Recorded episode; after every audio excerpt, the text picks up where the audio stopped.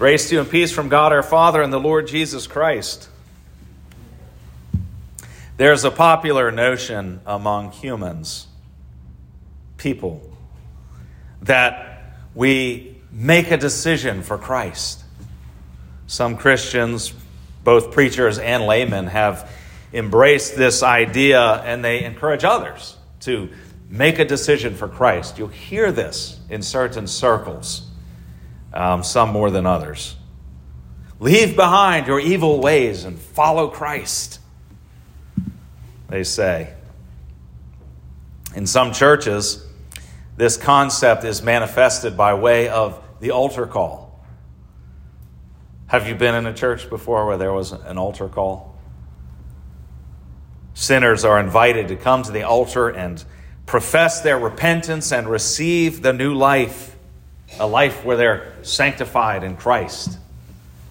Sort of a holy roller sort of mentality, you know, like we will ourselves to follow God, and this is the confession that we are called to make at this altar call.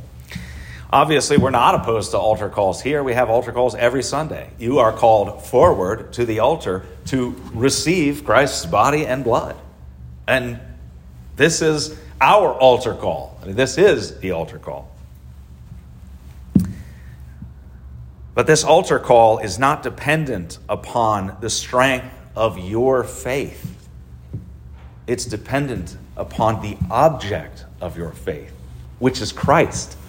See, your faith will never be strong enough, but even the weakest faith that turns to Christ is saving faith, because Christ is strong enough. That's the object of your faith. It's important to understand this concept. In our Old Testament lesson from Ezekiel, you see the repetition as God says over and over again, I myself. Those are God's words. He's taking this. He's saying, I will do all of these things. And there is something to this repetition. I mean, it does come across in the English as it should. I myself. It sounds repetitive, but it's reinforcing this, that it is God himself who will do this. Yes, though God be high above us in heaven, he will condescend to us. He will do this dirty work that's necessary on his own. He will condescend to do this work. He himself will do the dirty work of seeking and saving the lost. The psalmist declares, as we heard and read this morning, I have gone astray like a lost sheep, and then begs of God, seek your servant. That prayer, it will be answered. Jesus has the mantle. Jesus owns this. He says, I will do this. I will condescend to do this, to seek and to save the lost. Now, for a man-centered religion, or the technical term would be anthropocentric. For an anthropocentric religion, we can't make sense of this condescension. It just doesn't sound right. You hear this in the secular world. If you listen to the people who are apologists for atheism and so forth, they'll say, this doesn't make sense. God comes down to earth, takes the sin upon himself, but it's the Son who takes the sin. And why would God do that? If he's so far above and high above us, why would he do that? It just doesn't make sense to the natural man. In fact, I think it was Richard Dawkins who actually said, this is cosmic child abuse, what happens with Jesus. So the natural man doesn't understand that. The natural man says, God, stay up there where you belong. You stay up there. And then with pride and arrogance, the natural man builds himself up. No, God, I will lift myself up to heaven. How will I do that? I will do that through virtuous living. I will do that by feeding the poor. I will do that by observing all of God's law. You notice I said the natural man, and you think, but isn't that what Christians do? Yeah, that's the natural man that is within us that says, I'm going to do all of these things because I'm going to build myself up to God. I'm going to ascend to God. Rather than hearing that God says, I myself will do this. I will condescend to do this. The natural man says, thank you, God. Thank you that I am not like this man, a tax collector and a sinner. Thank you. It's pride. It's arrogance. He says he will do. He will succeed. He might ask for a little help on the way. Sometimes, the natural man might ask for a little help. They feel like, I'm basically keeping the law. I mean, I'm doing a pretty good job. I haven't murdered anyone. I don't steal. I do pay my taxes. I go and help out the homeless shelter and whatever else. But God, there's this one thing I struggle with. Whatever it is. I struggle with, you name the sin. Name the sin, whatever it might be. Oh, but God, can you just help me with that? Because if I could just break that one sin, then I would be set free. Then I would be keeping all of God's law. Because I'm keeping most of it, but like this little bit over here, I'm not quite keeping. So God, help me within that area. That is crossing into something that's like, the technical term would be synergism. Okay, you have monergism, which is this notion, which the Bible teaches, which God does the work. Okay, that's what I myself will do this. That's what it means. It means God will do it for you.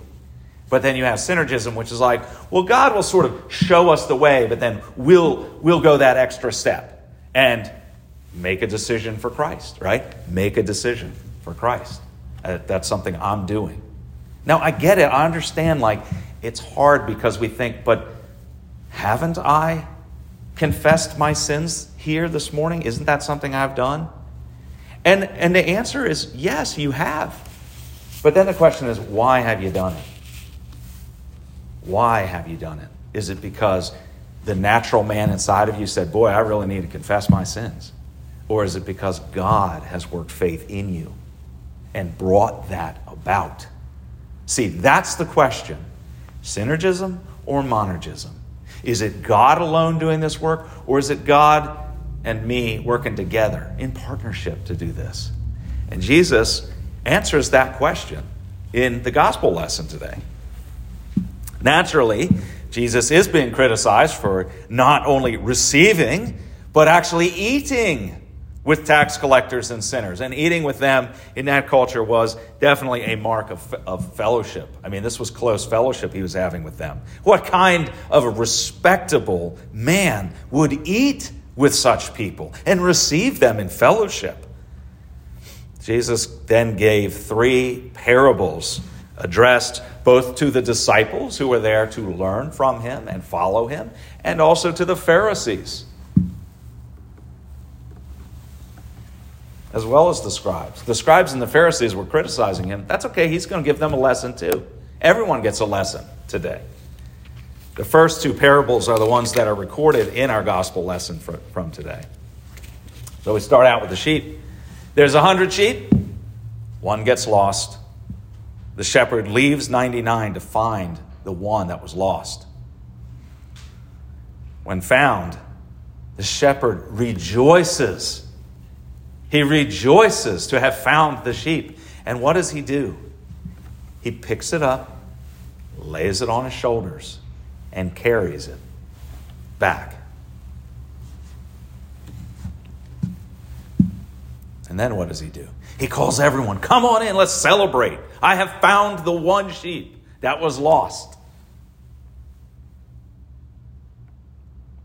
Think about this sheep. I mean, we know that sheep are not particularly smart animals. And all the sheep did to contribute to this is that it got lost. Now, I'm not a shepherd, so, I don't know sheep intimately. But what I have read is that sheep, when they get lost, will not just wander aimlessly generally, but they will find a place and just lie down and wait. They don't even, look for where to go. They just sort of sit and wait. So here comes the shepherd and picks him up and puts him on his shoulder. Who's doing the work in this parable? Certainly not the sheep.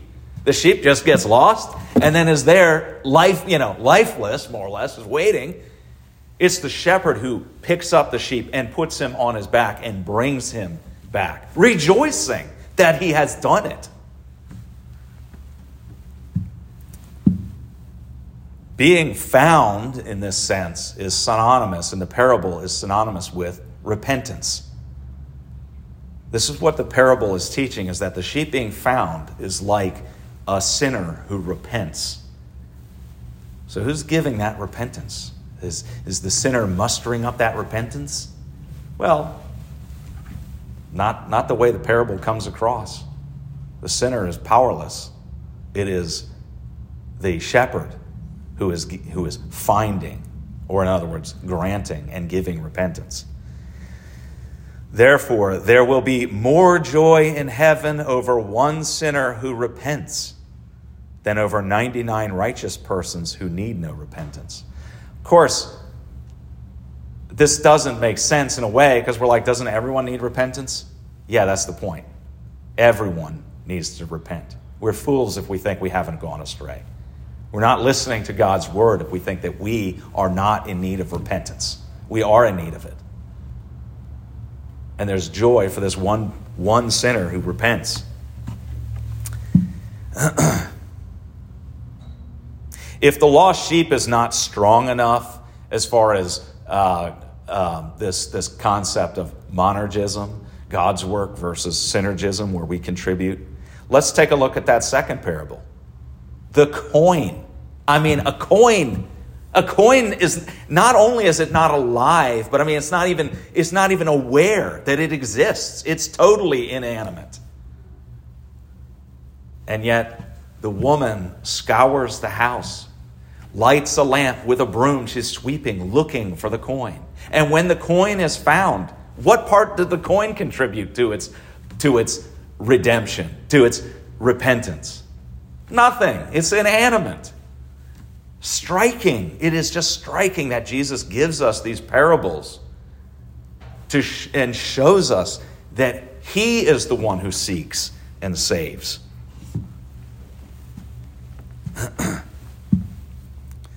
I'm going to quote an extended section from Paul's, from the Apostle Paul.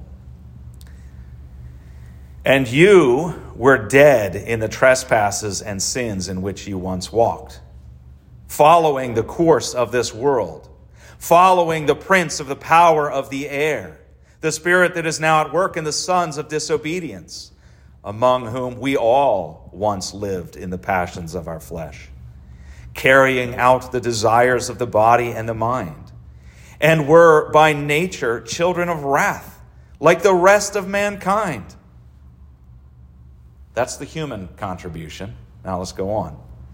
But God, being rich in mercy, because of the great love with which he loved us, even when we were dead in our trespasses. What does it mean to be dead? Well, it means to be dead. That's what it means, just like it says, to be dead. You know this, I'm going to continue reading this, but just a little segue. There's this analogy that people will say, well, you're out in the water and you're drowning and you're reaching and there's no way to save yourself, but at the just at the last minute before you go underwater, God throws a life preserver and you take hold of it, and that's God's work. No, that's also synergism, because I took hold of it. No. You were fish food. You were at the bottom of the ocean. You didn't even have the wherewithal to grab hold of it. And Jesus sought you out like a shepherd looking for a sheep that has no hope in the world. That's Jesus. That's the God that we worship, the one true God. All right, I return to the text now.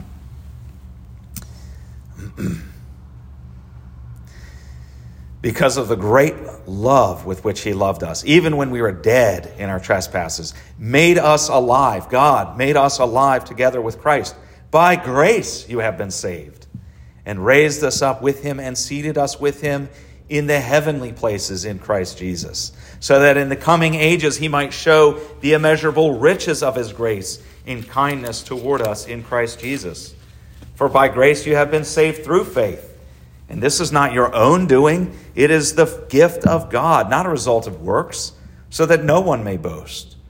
For we are his workmanship, created in Christ Jesus for good works, which God prepared beforehand that we should walk in them. Don't leave off that last bit, Because I'm not disparaging good works. Of course we should be doing good works. Why? Just don't say that we're doing the good works to save ourselves. No, don't ever say that. But why do you do good works? Well, it's the same reason you breathe, because that's the way you were made. You were made to breathe air, so your body just does it. You don't go to sleep at night saying, how am I going to breathe that night when I'm not thinking about breathing? Don't worry, you'll breathe. That's the way you're designed to operate. Well, it's the same thing. You've been given a new heart. You've been claimed by God as his beloved child. You've been given a new heart. It will desire to do good works. They're just natural. It's like an apple tree. It doesn't will itself to produce an apple. It produces an apple because that's what it is, an apple tree. And this is what Christians do. But let's not forget that. God prepared them beforehand that we should walk in them. So you have all gathered this morning and confessed your sin. You have drawn near, just as the tax collectors and sinners drew near. And what Jesus is saying is that he is the one who has drawn you. He has found you, granted you repentance by the word of God. God's law crushes us. That's the purpose of the law, that mirror that we can see ourselves rightly. It shows us our sin. And the gospel then shows you your Savior, Jesus Christ.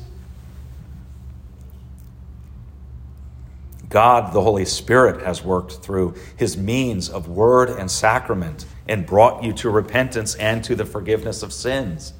Just like he gave the parable, I put the sheep on my shoulders and I bring it. So put aside any synergistic notions that you may have. Put aside any delusion that you have to muster up enough faith to be saved or to do enough good deeds to outweigh your sin. God has something far greater for you. Jesus Christ himself, the Good Shepherd, that has picked you up. He has laid you on his shoulders, and he is even now carrying you to heaven.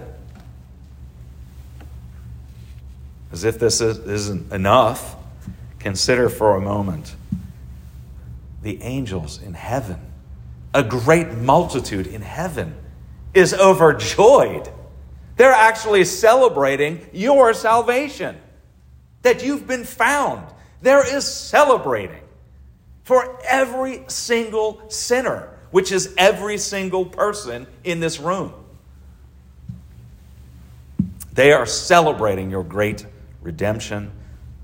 The multitude looking at you, a sinner, and rejoicing at your repentance and your salvation.